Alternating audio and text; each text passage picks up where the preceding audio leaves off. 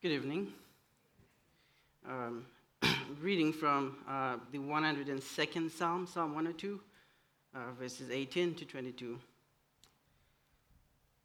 Let this be recorded for a generation to come, so that a people yet to be created may praise the Lord, that he looked down from his holy height. From heaven, the, the Lord looked at the earth to hear the groans of the prisoners, to set free those who were doomed to die, that they may declare in Zion the name of the Lord, and in Jerusalem his praise, when peoples gather together and kingdoms to worship the Lord. Now let us pray. Oh God, our Father, you have spoken and revealed yourself uh, in your word, and especially in your Son, Jesus, and we ask that as your word is preached, and as we listen, uh, you'd open our ears to hear and our eyes to behold your glory in Jesus Christ, to see that apart from him, we have no hope.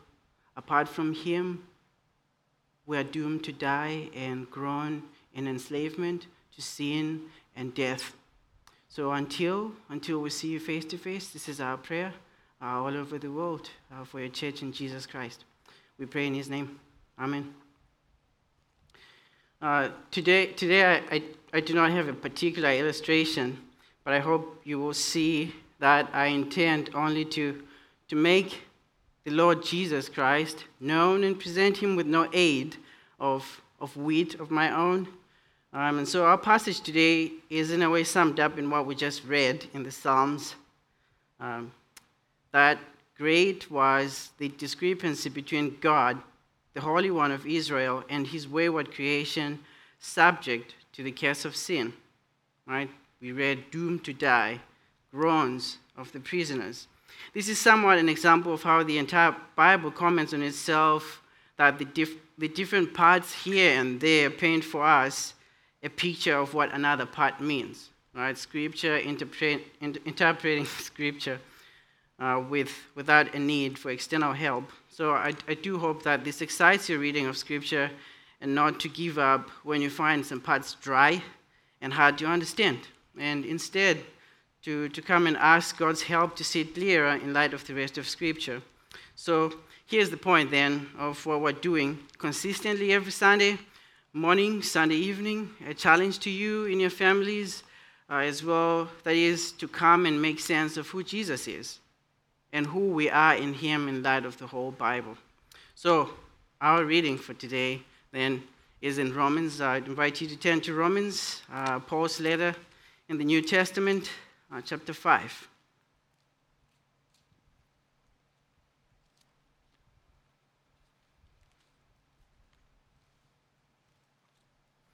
Romans five, uh, beginning with verse twelve uh, till the end of the chapter. If you hold there for a second.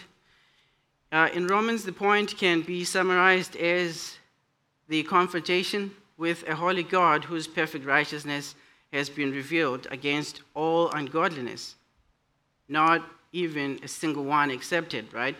So the dreadful outcome is all men and women stand condemned, and if there is anyone to be saved, it must be God himself, Uh, who does the work and condescends, as it were, and takes full responsibility for that, because absolutely no one can take that place, right?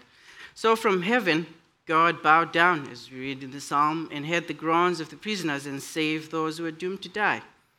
And so bringing these to, to bear in everyday lives, you, you see men and women struggle uh, in different ways with lifelong probing questions about what it all means, why are things the way they are? Why do people do the things they do? How do we think about death and the purpose of life? And on days when everything seems to, to be shaky, uh, if I were to ask you what your greatest need was, I suppose the, the theologians among you might say it's, well, to have sin dealt with before a holy God, and rightly so. But uh, for our purposes today, I would venture to say that daily we need an assurance, an assurance, a certainty that we are not just doomed to futility, certainty that sin and nagging conscience have been completely and fully dealt with, All right, so we don't have to go through that whole cycle over and over again. So then uh, I propose to you today that it is centered on God, who works out all things according to his purposes, and we cannot even begin to assume what that looks like. So this is a call as we begin, as we jump into our text, uh, for you to test God and to see that if by him you can face the perplexities of life and our own sense of never being being enough, right? Is Jesus Christ worthy of our total devotion in our families, tomorrow in the workplace, in public, and in all private moments? Because that's where that's where the uh, the rub is. I I am increasingly confronted by the grace of the living God, and by this I mean I, I see that I'm not being coddled as an innocent bystander who just happens to be uh, polluted by the sin transmitted from Adam and Eve. Uh, to say to say then sin is original does not mean that I invent new things and and uh, try to outdo myself and others in evil, but it really means I am naturally warped and depraved. So, so you see, uh, in this scheme, no one can have an alibi before God. Everyone is doomed to die. That is, so long as we still cherish the past life under the headship of Adam and think those wretched days were the good old days, we're guilty, vile, and utterly helpless. But Jesus, but Jesus, the man who undoes the work of Adam and consequently our own, secures righteousness and life and perfects it in himself. He's the man for us and has to be that man for us in order to represent us and to be the head of the redeemed human race. Um, I, I labor on so much to, to stress out these, because these will become important in our text to see that we must have a change of a head. And so the title for our message today is Jesus Christ, a New Head, the New Head. Right? So this same Jesus, if he's only man, he's just like us, also doomed to die. And so for righteousness to march forward, he must be God truly as well. Uh, here's the glory of this new man, the last Adam, who in another place, uh, because of his great salvation for humanity, has become a life-giving spirit. So we can only get that life if and only if we are joined to him in covenant, with him as our new covenant head. Many of us, has, I take a pause here, many of us have no concept of a covenant, and for that reason we have no concept of faith union with, with Jesus Christ. And so you see, we just make terribly bad covenant partners to one another, and especially with the covenant Lord. And so in passing, what is a covenant? Um, I'll submit to you, it, according to the Bible, it is a legally binding commitment of relationship and doing life together in light of that relationship. All right? A context for steadfast love and faithfulness. That is, uh, it also includes blessings and curses for keeping within and going out of the stated boundaries. So then a covenant calls for witnesses and is bound by an oath. Uh, and yet with God, the Holy One of Israel, it means to be set apart and totally devoted to him in covenant as he is totally devoted to himself. Just think about that. To be devoted to God as much as God is devoted to himself. This is what he calls us into as he brings us into covenant. It means to belong to another and be totally accountable to them. And that sounds like marriage. It sounds like serious church membership, and it's your right. And so I ask you, so then how could we possibly casually approach these issues when in fact they are based on the Lord and they are just, they're just so, so great and could never be terminated? I know most of you know these things already, but it is no trouble for me to excite you by way of reminder, and not a burden for you, really. So we begin with why the person and work of Jesus Christ means everything in how we deal with the enemies that loom large over life, namely sin and, by consequence, death. So Our text for today.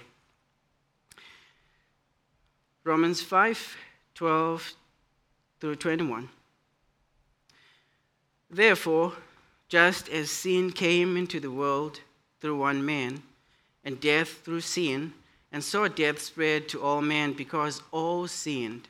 For sin indeed was in the world before the law was given, but sin is not counted where there is no law. Yet death reigned from Adam to Moses, even over those whose sinning was not like the transgression of Adam, who was a type of the one who was to come. But the free gift is not like the trespass, for if many died through one man's trespass, much more have the grace of God and the free gift by the grace of that one man, Jesus Christ, abounded for many. And the free gift is not like the result of that one man's sin. For the judgment following one, one trespass brought condemnation, but the free gift following many trespasses brought justification. For if, because of one man's trespass, death reigned through that one man, much more will those who receive the abundance of grace and the free gift of righteousness reign in life through, through the one man, Jesus Christ. Therefore, as one trespass led to the condemnation of all men, for all men, so one act of righteousness leads to justification and life for all men. For as by the one man's disobedience the many were made sinners, so by the one man's obedience the many will be made righteous. Now the law came in to increase the tre- trespass, but where sin increased, grace abounded all the more, so that as sin reigned in death, grace also might reign through righteousness, leading to eternal life through Jesus Christ our Lord. He ends the reading of the Lord's word. Thanks be to God. Let's try that again. He ends the word of the Lord. All right. Catching on.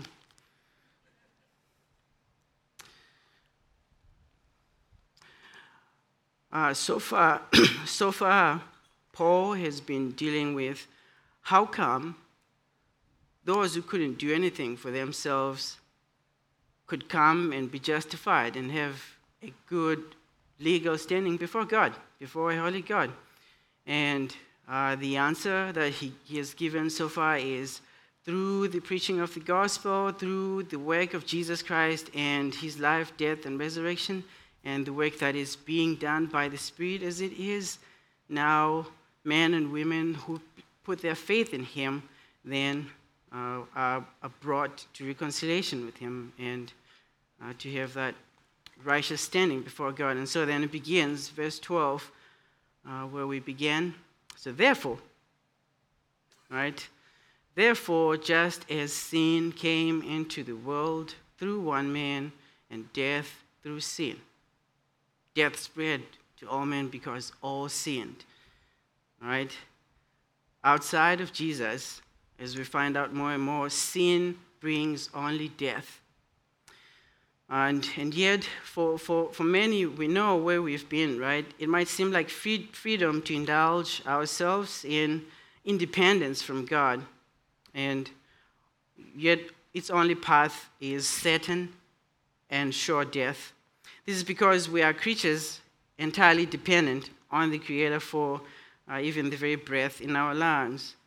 God holds and sustains life because he himself is that life. Um, I did come across uh, a certain old writer who, who was meditating on the grace of God. And concerning sin, he says, sin is the refusal to be held. It rests free of the embrace of God, yet free from God, we're cut off from the life-giving communion with God. And so we put ourselves in the realm of death. And so we put ourselves in the realm of death. And so uh, seeking then to enhance our lives by buying into the lies of being self-sufficient, uh, we soon realize that we, we have bound ourselves so freely and handed ourselves over to demons and Uh, the spiritual forces, to Satan himself. This is not freedom. It is enslavement to a tyrant whose objective is to harm, to steal, to kill, and to destroy. And I ask you, is this the master that you want in your search for freedom? Uh, we work as, as though somehow the problem is external, like the institutions and so on, and the problem is uh, we've, we've recently come across, uh, such that the only way it seems we can deal with our routine wickedness is by riots and demonstrations and social programs and so on. But yet the point of the gospel is rather to present a marked difference in our lives. People must see in us the transforming power of a new head over us. Because outside of that, again, to emphasize, sin just slips in. And because of that, God judges the world with death. Uh, sin, sin and its draw are not the result of the law, as we, as we go on in verse eighteen. Uh, sin indeed was in the world before the law was given, but sin is not counted where there is no law. And then, of course, you encounter questions. So how, how, was, how was sin counted for those, and that's verse fourteen, how was sin counted for those who existed between Adam and Moses? Because the law wasn't given by then. Um, and the, the point that we're given rather is to say that the law is there to magnify and make a full spectacle of sin. Right, and to display how truly depraved it is. We are sinners not, not merely because we, we break a certain law, but, but the law is just there to show how truly vile we are, right? To say, here's how good you thought you were, but here's how truly bad you are. And you have no help outside of a change, a transference from the old man into the new man, the last man. And so uh, that it continues with that question, how, how then does death reign over those who have not sinned like Adam? Uh, you, you might say, I, I thought babies are born innocent, guiltless, and usually this is the issue in most circles. Uh, we just like to be the victims, and so it could never be our fault. And so what do you mean when, when you say, someone's sin and transgression hangs over us? Don't we have liberty and freedom from that guy? It's so unfair. It would indeed be unfair if you could represent yourself before the, the presence of the Holy God, but you cannot. You absolutely cannot, and no one can represent themselves before God. You need, again, a head to represent you, and that comes in the context of a covenant. The, the reason, even though we sin differently from Adam, that was still lumped up together with him is because he is the head of that covenant by virtue of creation, uh, and he represents all men and women and all creation still groaning under the curse of sin. Right? We read this morning from, from Romans eight. Right? This, the curse of sin still hangs over all of creation because of sin. Well, So then the, the moment uh, that Adam crosses the covenantal boundary, everyone who will come after him and under him falls short by the same sort of disobedience. And we must really emphasize here that if we do not really believe in the creation covenant, that is a real historical Adam, then we will be hard-pressed to, to put salvation in the new covenant in context. Right? Because this is what Paul's doing. He's not even giving you, giving us explanations of why we should believe that there was a historical Adam, only that Genesis says so, that God has given us the record of his creation, right? And so, no creation, no salvation. Well, we'll move on. But the free gift is not like the trespass. For if many died through one man's trespass, much more have the grace of God and the free gift by the grace of that one man, Jesus Christ, abounded for many. Uh, notice then the contrast between the trespass, which is really the breaking of faith in covenant, and then the free gift. Uh, these are covenantal terms, and explicitly uh, we find that the trespass throughout the Old Testament is expressed in terms of going rogue, right, and being an unfaithful covenant partner in all sorts of adulterous affairs. Uh, and, and yet, on the other hand, the free gift is the expression of loyal and faithful covenant love. And uh, I'd invite you to recall, this is how the Lord describes himself when he reveals himself to Moses, right, in covenant. Um, the Lord's proclamation of his name as he revealed his glory in Exodus thirty-three and thirty-four was, the Lord, the Lord, Yahweh, Yahweh, compassionate and gracious, long-suffering, full of loyal covenant love and faithfulness, chesed and emet for those who care.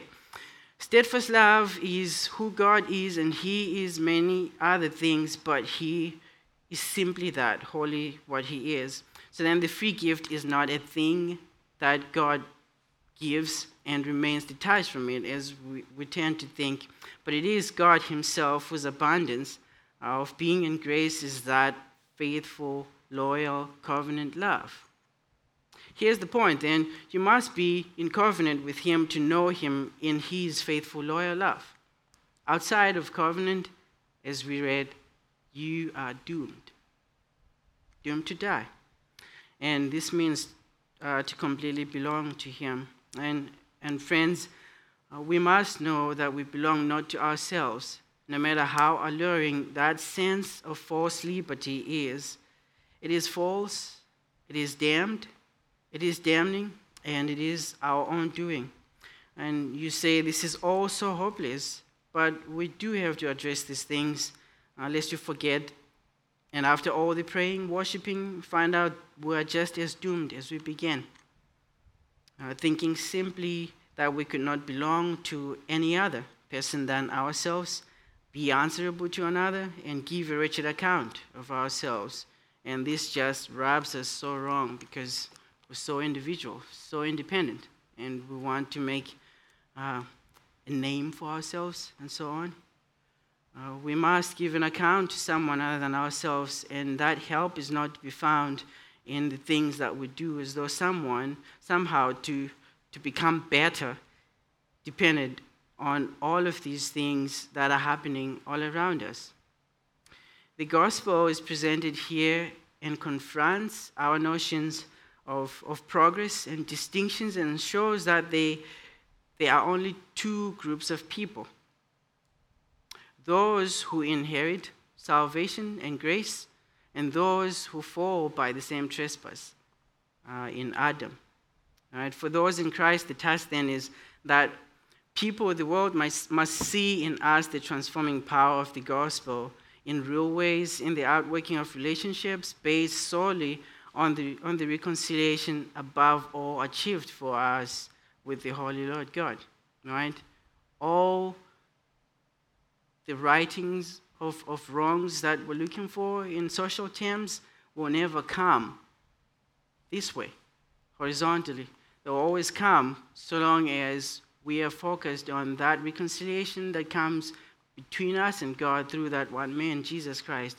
And uh, sadly, um, the church in many places is buying into uh, the contrary. Um, I, call, I call you back. I skipped this on purpose in uh, verse fourteen, uh, that death reigned from Adam to Moses, right, even over those whose sinning was not like the transgression of Adam, who was a type of the one who was to come. And so in the middle of, of our text, we find that word of comparison, a type. And it's so easy for us to assume and say, well, this is what it is. But we look at what Paul means, means that uh, Adam was a figure of what would be looked for in times to come when God would uh, reconcile and when God would head over a new humanity. Both Adam and Jesus are representatives of people, and they would carry out a work with eternal consequences, right? Some, again, to doom and death, and some to life and grace in God. Yet later on, the contrast is so great that, that Jesus is not merely another Adam, just like him, but so much greater is he. He is the grace of God in person. He is the truth of God in person. having come to confront us in our lie in which we pretend to be the makers of our own reality, having come to confront our wretchedness in an unlimited way. Uh, really, for the en- entirety of human history, there's, there's ever only been two worldviews, two realities, two men, none before Adam, because Adam is the first man, who was really a real man, and none between then until Christ, and none after Christ. Only Jesus is a different kind of man. He is the righteous one, the last man. And unlike Adam, he obeys perfectly, as we shall see at the end, so that we too, who have nothing to do with that, could be counted as righteous together with him. Uh, and so the free gift that he brings with him is not like the result of that one man's sin. Uh, judgment followed one trespass and brought condemnation, but the free gift, uh, following many trespasses, uh, brought justification. So instead of sin and death reigning now because of Adam's disobedience, now those who are truly uh, saved and have received the grace of God will reign in life through that one man, Jesus Christ. Only those who belong to Jesus then find such grace that abounds. And just in passing, this, this kind of reigning is not uh, in terms of the Pentecostal movement that you are kings of your own lives. By no means. This is to reign over all that seems to come to confront and be an obstacle in your approach to the Holy God, so that then we are now free to live that way with one another, right? Instead of serving self, being confined to self, being enslaved to self, and so on and so on. So we must not lose then uh, sight of the way Jesus is described here. If because of one man's trespass, death reigned through that one man, much more will those who receive the abundance of grace and the free gift of righteousness reign in life through the one man, Jesus Christ. Uh, the, the Lord Jesus is that justification for us, even in the midst of so many trespasses, um, as righteousness, as eternal life. And this is the gospel. This is helpful for us as we tend to think of our salvation only in terms of the death of Jesus. And yet here we see uh, that because he willingly obeyed on behalf of those in him, to them who are joined to him in covenant has been credited that same righteousness. From the one to the many, and this is not like the, the motto of the dollar bill, but one's obedience makes many righteous. So here's the question. Does this mean that since universally all people because of Adam were plunged into sin and death, then universally in the same way, all people because of the, of the obedience of Jesus are made righteous? Is that what he's saying? No, by no means. By no means. We come to this end because we forget that this entire context Context is a contrast between two covenant heads and consequently those joined with those heads.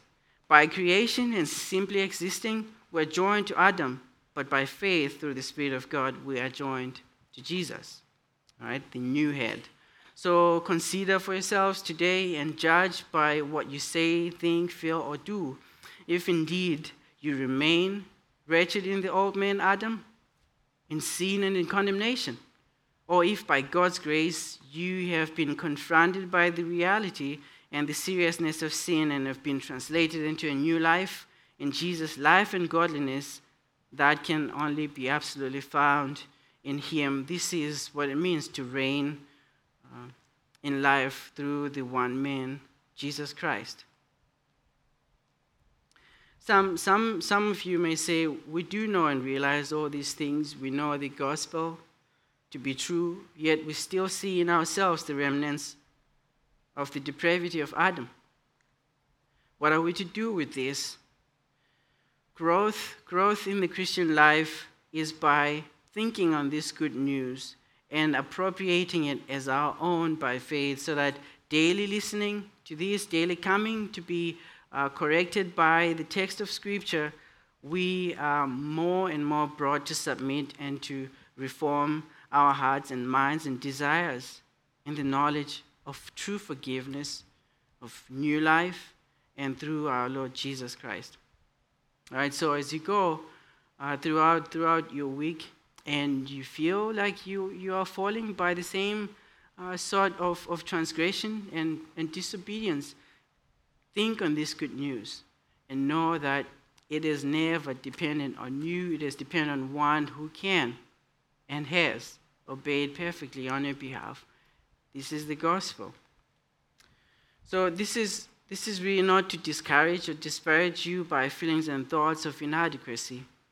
Um, rather, the point is to draw your attention to hope and to new life in the midst of a world that is hopeless, godless, and really doomed to die under the wrath of God. All right? Uh, you recall these words from, from Titus. Uh, Paul wrote to Titus, "But when the goodness and kindness of God, our Savior, appeared," what did he do? He saved us, not because of works done by us in righteousness, but according to his own mercy, by the washing of regeneration and renewal of the Holy Spirit, whom he poured out on, out on us richly through Jesus Christ, our Savior, so that being justified by his grace, then we might become heirs according to the hope of eternal life. The grace of God, the kindness of God, the goodness of God is a person, the Lord Jesus Christ, and he saves you. Trust him. Uh, so what, what, what do we do with all of this? What does it all mean? Uh, it means, on, on the one hand, then, now that we've come to see how so great the trespass was, and how greater still the salvation and the grace has been, if we go on sinning willfully, we crucify again the Son, according to uh, the Apostle to the Hebrews. And friends, this knowledge brings us into the clear line of fire. We stand condemned if we reject the Son, the last Adam. It means we shall be held to a higher standard, because we've rejected complete salvation and thought we could give our own account before God as the children of Adam. On the other hand, it then means we have complete salvation in the man Jesus Christ and God our Savior. This is good news. This is good news when we do not feel like it. And our friends, Jesus Christ is not only what we need, he is all we have if we are to stand before God, not as condemned, but invited in, brought in, made participants in God's eternity, in God's eternal life. So Jesus Christ is worth all our trust, even as we seek to love him and those who are entrusted to us, seeking to address all the lingering questions and, and the sighs of heavy hearts.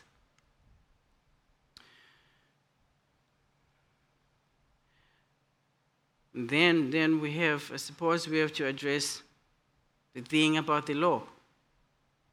Sure, some of you may have been waiting for that. well, um, now the law came in to increase the trespass, but where sin increased, grace abounded all the more, so that as sin reigned in death, grace also might reign through righteousness, leading to eternal life through Jesus Christ, our Lord. I'll leave you with a question. What are we to do with the law and this whole notion of it entering in to bring many trespasses? Well, two things as we come to a close. The law was given so as to amplify the gravity of sin, and that sin might, might be presented as gross and as real as it is, wickedness and a disdain for God. But in doing so, Paul is saying God did present his grace so glorious to do the seemingly impossible, which is to destroy sin and make it nothing, and to deal with death finally and for all, and to make life possible. A transfer from Adam to Christ then, from death into life, from depravity into righteousness. This is the wonder of grace. That is not so much as to why God saves some and not all, right? But really it is how God saves any at all to begin with. All right, this is this is the question that we will approach his throne with. It won't be, why not them? Why them? But it would be, why why am I even here to begin with? And and the answer that we're given is because of that one man, Jesus Christ, the new Adam. So also, secondly, while the law is important in the great contrast between Adam and Christ, the law, Paul uses the law not in a primary sense, but secondary, as a means to an end. It pales in comparison when it is put between Adam and Christ. It just functions as a mirror of sorts. As in Adam, all die, so also those in Christ shall be made alive. There, there is really so much to say on this, but what, what shall we say? Uh, well, you'd have to come back next time for that.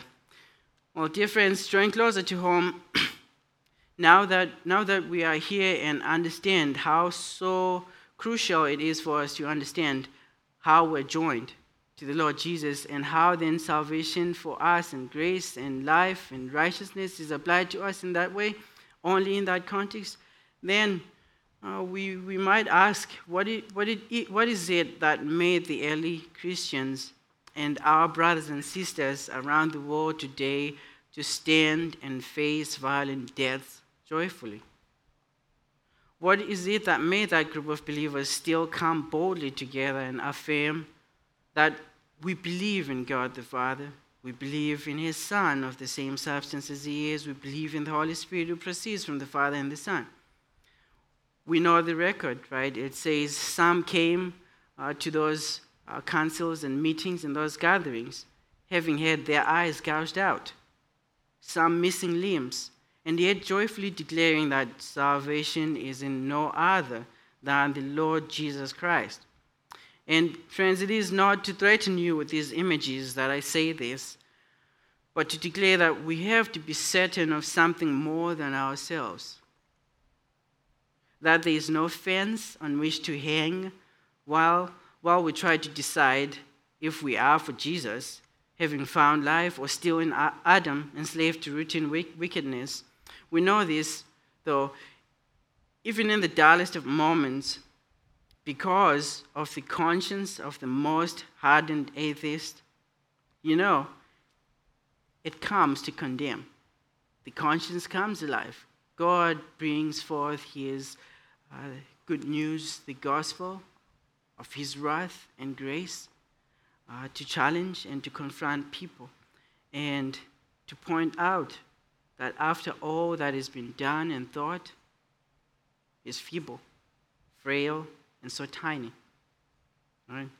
So it begins by recognizing our desperate need, uh, our tragic condemnation, uh, that I do have rogue tend- tendencies and I'm given over to routine wickedness. I say rogue in the most devastating sense. There, there is a story that you might recall. There is There's the story of the little boy whose mother kept insisting that he sit down and buckle up as they were driving. The little boy would sit a while and then stand up and start moving around. And his mother became so angry at him and scold, scolded him extensively. And then crossing his arms and pouting and sitting down, he said so calmly, "I may be sitting on the outside, but I'll have you know I am standing on the inside." And this is who we are in rebellion and under Adam. So accepting then that truly Jesus Christ has taken my place and stood condemned in my place, he is sufficient to cover me. Um, you know the hymn as we come to the end here, uh, Chief of Sinners. One of, one of the verses says, "Chief of sinners though I be, Jesus shed his blood for me, died, that I might live on high, lived that I might never die. As the branch is to the vine, I am his, and he is mine. And so, because of sin, death came into the world. And countless graves bear wit- witness to the reign of death. All the people who have been buried up until today. But Jesus, the last Adam, the last man, has dealt with sin and so also with death. Trust him. It's a call to trust him. Trust that he is the one who sufficiently died in your place. Trust that his work is enough to cover you and to give you a context to deal with an ever-changing world and your impending death. All right, the victory over sin, the freedom to be truly as God made men and women to be, is not just a religious ideal or just an abstract concept. We know Jesus. We know he died, and yet he did not remain dead, but because of an indestructible life, rose from the dead and now lives still. Now lives still. Uh, where is Muhammad? Still dead. Where is Buddha? Still dead. Where is Confucius? Still dead. Where are my ancestors? Still dead. The message of the Bible is that there is none, absolutely no one, under Adam who is able to help you ultimately face life's looming questions, which is how you stand before the living God. Only Jesus, who declares that he has the power to lay down his own life and then to pick it up again, he, he alone can help sufficiently and permanently. So then we come to this, that we have grace that, that has been made abundant and available for us, uh, so that through the righteousness of Jesus, we might be led on into eternal life. Jesus Christ, our Lord. So, this good news has been preached to you, and may the Spirit of the living God weigh so heavily upon you tonight and all the days of your lives until we see him face to face. All right, let us pray. Our God, our Father, when you speak, you do crush uh, all of the ideas that are raised up against you, Uh, and we do realize that we are unable to come on our own terms before you. And yet you've invited us in and brought us into your covenant, the new covenant in the new man, our Lord Jesus Christ. And he holds us before you and says, "Behold, I and the children that you've given me, and I have lost not even one of them."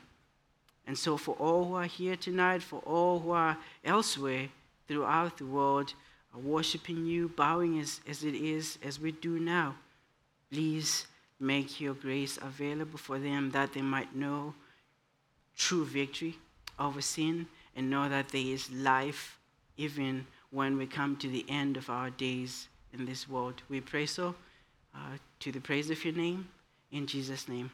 Amen.